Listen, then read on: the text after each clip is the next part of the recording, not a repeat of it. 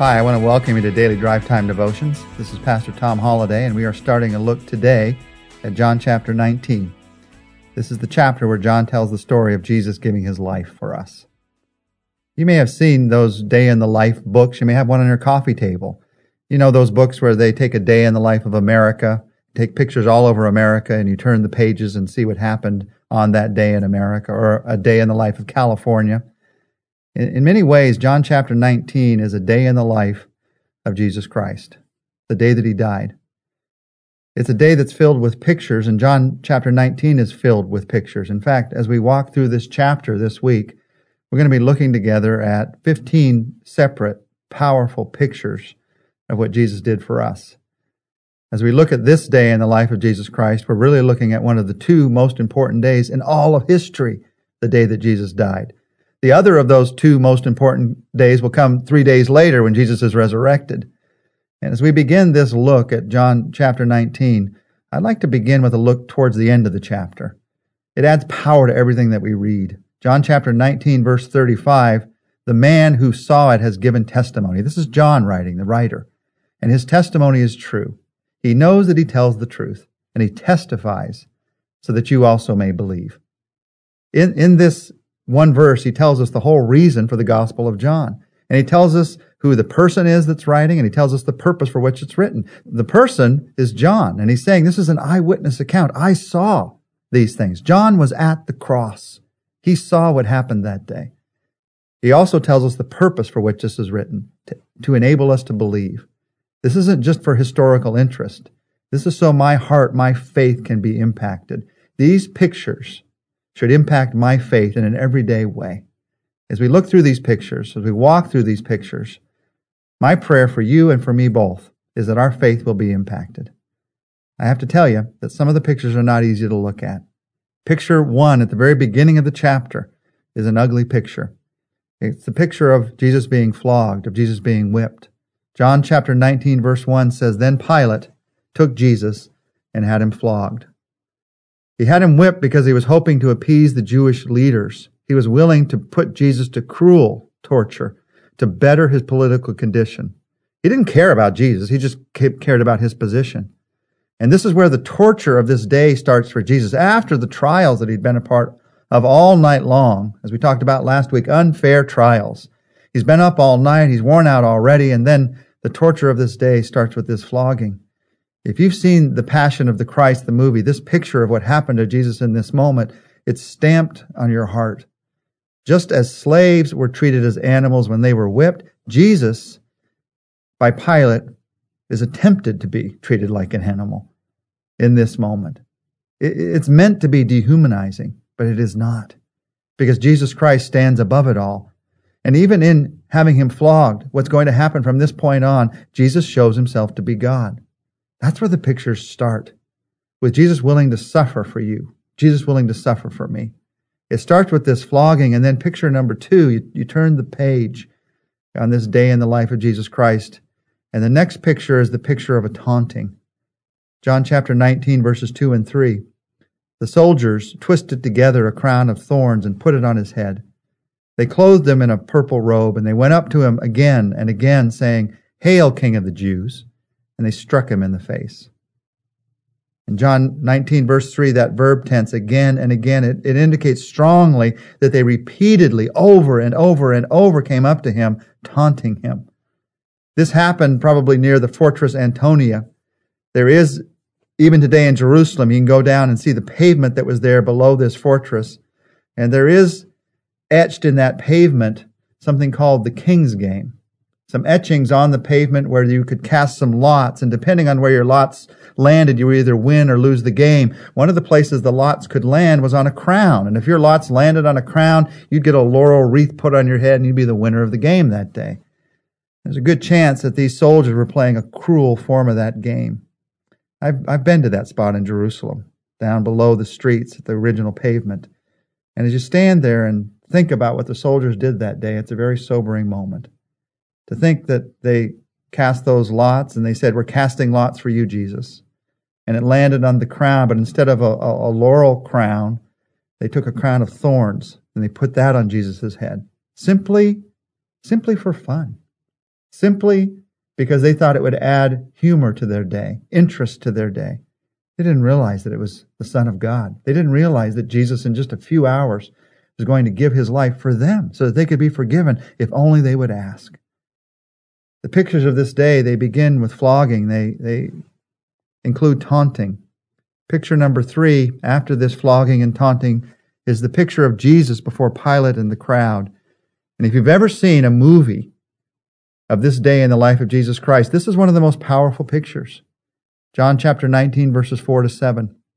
Once more, Pilate came out and he said to the Jews, Look, I am bringing him out to you to let you know that I find no basis for a charge against him. And when Jesus came out, wearing a crown of thorns and a purple robe, Pilate said to them, Here is the man. As soon as the chief priests and their officials saw him, they shouted, Crucify, crucify. But Pilate answered, You take him and crucify him. As for me, I find no basis for a charge against him. The Jews insisted, We have a law, and according to that law, he must die, because he claimed to be the Son of God. Pilate brings Jesus out before the crowd one more time to say to them one more time, He's not guilty. I find him not guilty. A comparison of the Gospels shows that Pilate pronounced Jesus not guilty no less than seven times. And here in John, as he declares him to be not guilty, there's this famous statement, Here is the man.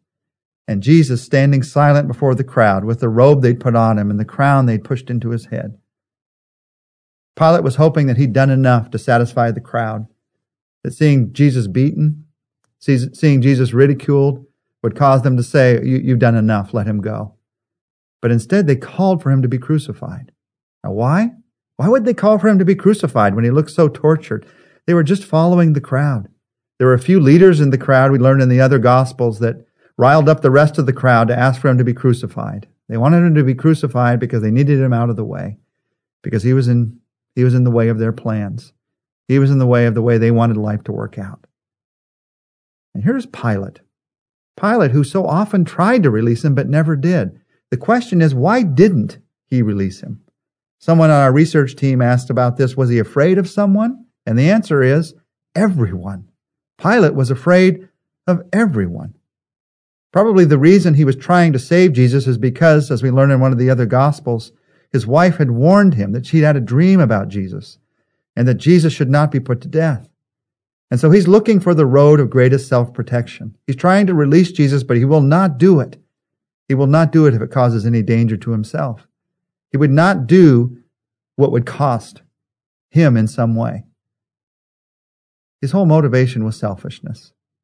As I look at Pilate and see the confusion that he lived with that day, see him trying to work life out, to work like he needed it to work out, but it wasn't going to, it's frightening to me to recognize how easily all of us can slip into this weakness of Pilate, letting selfishness rule our lives. Pilate was caught up in selfishness. And so this moment, Jesus was going to the cross, but it was a different moment than it could have been for him. It could have been a moment of belief. It was not. We see that in the next verses. Picture number three is Jesus before Pilate and the crowd, but then picture number four, the last one we're going to look at today, is Jesus before Pilate alone. Verses 8 to 12. When Pilate heard this, he was even more afraid. And he went back inside the palace. Where do you come from? He asked Jesus. But Jesus gave him no answer. Do you refuse to speak to me? Pilate said. Don't you realize I have power either to free you or crucify you? Jesus answered, You would have no power over me if it were not given to you from above. Therefore, the one who handed me over to you is guilty of greater sin. From then on, Pilate tried to set Jesus free, but the Jews kept shouting, If you let this man go, you are no friend of Caesar. Anyone who claims to be a king opposes Caesar. In this conversation between Pilate and Jesus, we learn an extremely important principle of life. As believers, we desperately need to understand this biblical view of life. Jesus says, You would have no power over me if it were not given to you from above. Pilate had no power except that it was given to him from above. And the same thing is true in your life. There is no power over you except that which is given from above. Now, why God allows certain things to happen, I do not know. I'm going to have to ask God about some of them when I get to heaven. I guess you will too. But this truth is the truth, even though I don't always understand. God is always in control. Your boss would have no power over you if it were not given to him or her from above. Your school would have no power over you if it were not given to him or her from above. Our government would have no power over you if it were not given to our government from above. The business of Christians is to recall who is in charge and in control of life. And even here, as Jesus is being taunted and flogged and brought before the crowd, tried to be ridiculed, even here, he is in control. He is Lord. He is Lord. And as you and I come to the end of this first day of looking at these pictures from the life of Jesus on the day that he gave his life for us, I'd like to take a moment to pray, talk to him, and recognize before him that he is in control. You might just breathe that simple prayer God, you are in control. Jesus, what happened at the cross reminds me that nothing, nothing that can happen in this, in this world can take away your lordship. And Lord, even though I don't understand why everything happens, even though I don't understand why this is allowed and that is not, I do understand that you are in control. And I choose in this moment to rest in that, to recall that you're in charge, you are in control of life. And I thank you. I thank you for who you are.